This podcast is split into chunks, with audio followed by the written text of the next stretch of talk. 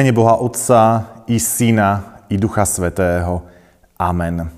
Milí bratia, zácne sestry, slovo Božie, nad ktorým chceme v túto chvíľu spoločne uvažovať, je napísané v druhom liste Apoštola Pavla Timoteovi v prvej kapitole vo verši 7 až 10 takto v mene Božom. Boh nám zaiste nedal ducha bojazlivosti, ale ducha moci, lásky a seba ovládania.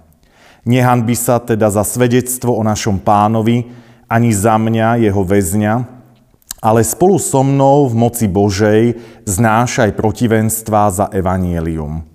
On nás zachránil a povolal svetým povolaním nie pre naše skutky, ale podľa svojho predsavzatia a podľa milostí, ktorá nám bola daná pred väčšnými vekmi v Kristovi Ježišovi, a teraz sa stala známou v zjavení nášho spasiteľa Krista Ježiša, ktorý zahladil smrť a evanieliom vyviedol na svetlo život a neporušiteľnosť. Amen. Toľko je slov písma. Milí bratia, milé sestry, ľudia, ktorí sa dôkladne venujú štúdiu Biblie, spočítali, že slovo neboj sa sa v tejto knihe nachádza spolu 365 krát. Akoby na každý deň v roku pripadla táto výzva. Ona sa cez ňu tiahne ako červená niť. Neboj sa.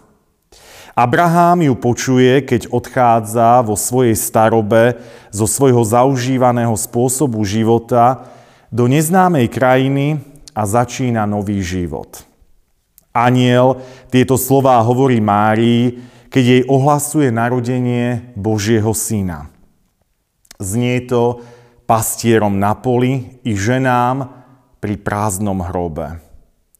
Biblia zrejme dobre vie, že i toto povzbudenie potrebujeme vždy znovu a znovu. Pretože každý z nás pozná, aké je to mať strach prežívať strach vo svojom živote.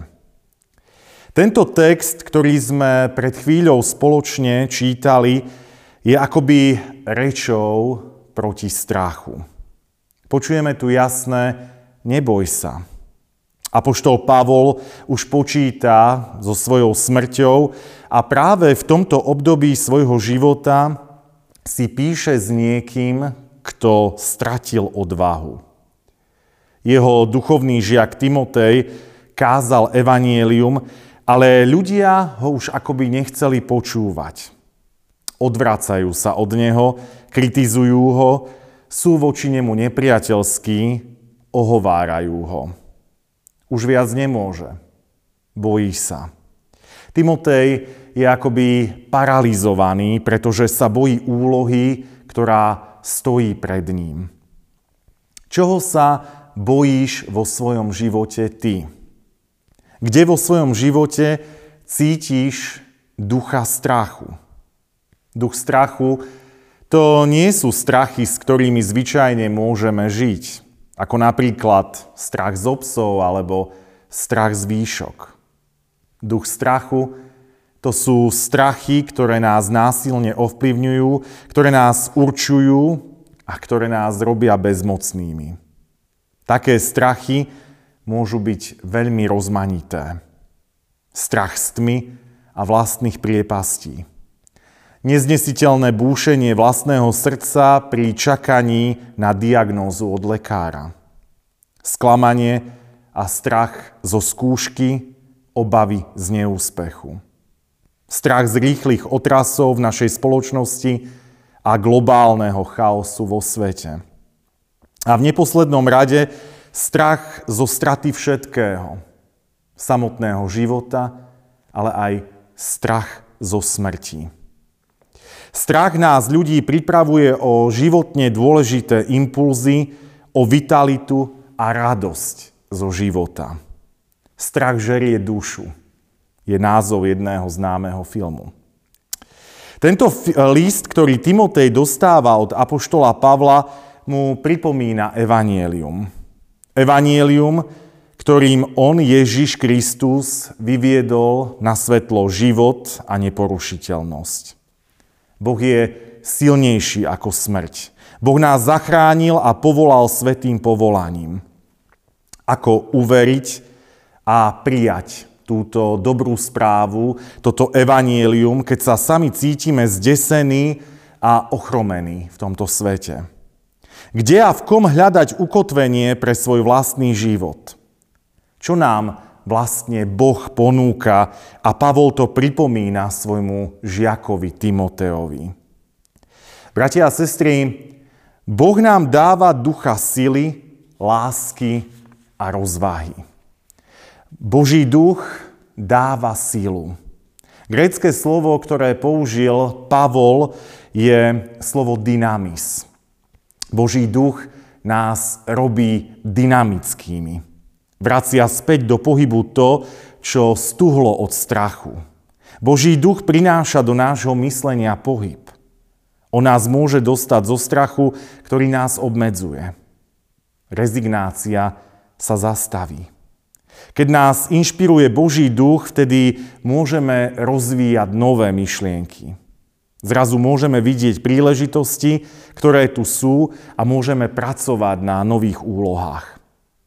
Dietrich Bonhoeffer, nemecký evangelický teológ, krátko pred svojou smrťou v nacistickej väzbe do svojho denníka napísal Verím, že Boh môže a vytvorí zo všetkého dobré veci, dokonca aj z toho najhoršieho. Takejto viere by mal byť prekonaný všetok strach z budúcnosti. Vystúpme zo starých koľají a vstúpme do úprimných modlitieb a zodpovedných skutkov. Tam vstupuje aj Boží duch. Na to sa musí mladý Timotej spoľahnúť. K tomu sme pozvaní dnes aj my. To platí pre všetky krízy, ktoré na nás doliehajú. Manželské, spoločenské. Boží duch totiž nie je duchom strachu.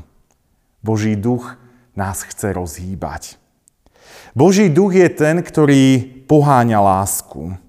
Tí, ktorí milujú, sa nesústredia sami na seba a na svoj strach, ale na toho druhého, ktorého milujú a chcú, aby bol v poriadku. Nielen rodina, priatelia, ale aj tí, ktorí stoja na perifériách nášho osobného záujmu. Lebo ako hovorí apoštol Ján, v láske nie strachu, ale dokonalá láska vyháňa strach. Kto miluje na druhého, nekričí, ale počúva. Musí však so všetkým súhlasiť. To určite nie. Ak však porozumieme druhému, ak porozumieme tomu, prečo to robí, potom sa môžeme rozprávať medzi sebou úplne iným spôsobom. Potom môžeme svoje obavy odložiť. Potom môžeme hľadať aj spoločné riešenia. To nie je ľahké robiť kompromisy. Niekedy to aj bolí. Niekedy musíme trpieť za to, čo si myslíme a v čo veríme. Pavol na to pripravuje aj mladého Timotea. Nehambi sa teda za svedectvo našom pánovi ani za mňa, jeho väzňa, ale spolu so mnou znášaj utrpenie za evanielium posilňovaný Božou mocou. A tá posledná myšlienka hovorí, že Boží duch dáva rozvážnosť. Tam, kde človek chce konať rozvážne, tam nie je miesto pre nenávisť. Kde niekto rozvážne hovorí, tam sa vyjasňuje obloha. Tam vychádza slnko, tam vidíme, čo je pravda a čo je lož. Obozretnosť nám čistí myseľ. Tam, kde vás ostatní chcú zahaliť panikou a strachom a povedať, v minulosti bolo lepšie. Nám Boží duch pomáha byť obozretnými. Jasne tam vidíme, čo sa tam deje, čo sa tam zlepšilo. Áno, potrebujeme odvahu, potrebujeme aj dnes ducha rozvahy. Boží duch chce zastaviť náš strach, chce zastaviť naše obavy dáva veci do pohybu a dáva nové nápady, vlieva nádej. S ním môžeme urobiť odvážne kroky do budúcnosti. Tak, ako to urobil aj mladý Timotej, povzbudený apoštolom Pavlom. Sme k tomu aj dnes pozvaní.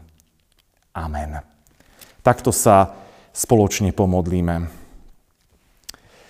Nebeský Bože, ďakujeme Ti za uistenie, ktoré nám dávaš cez slova Apoštola Pavla, mladému Timoteovi, že s Tebou sa nemusíme ničoho báť. Ty nám dávaš ducha sily, lásky a rozvahy a to nás robí silnými aj v časoch, keď prežívame akékoľvek krízy a ťažkosti v našich životoch. Amen.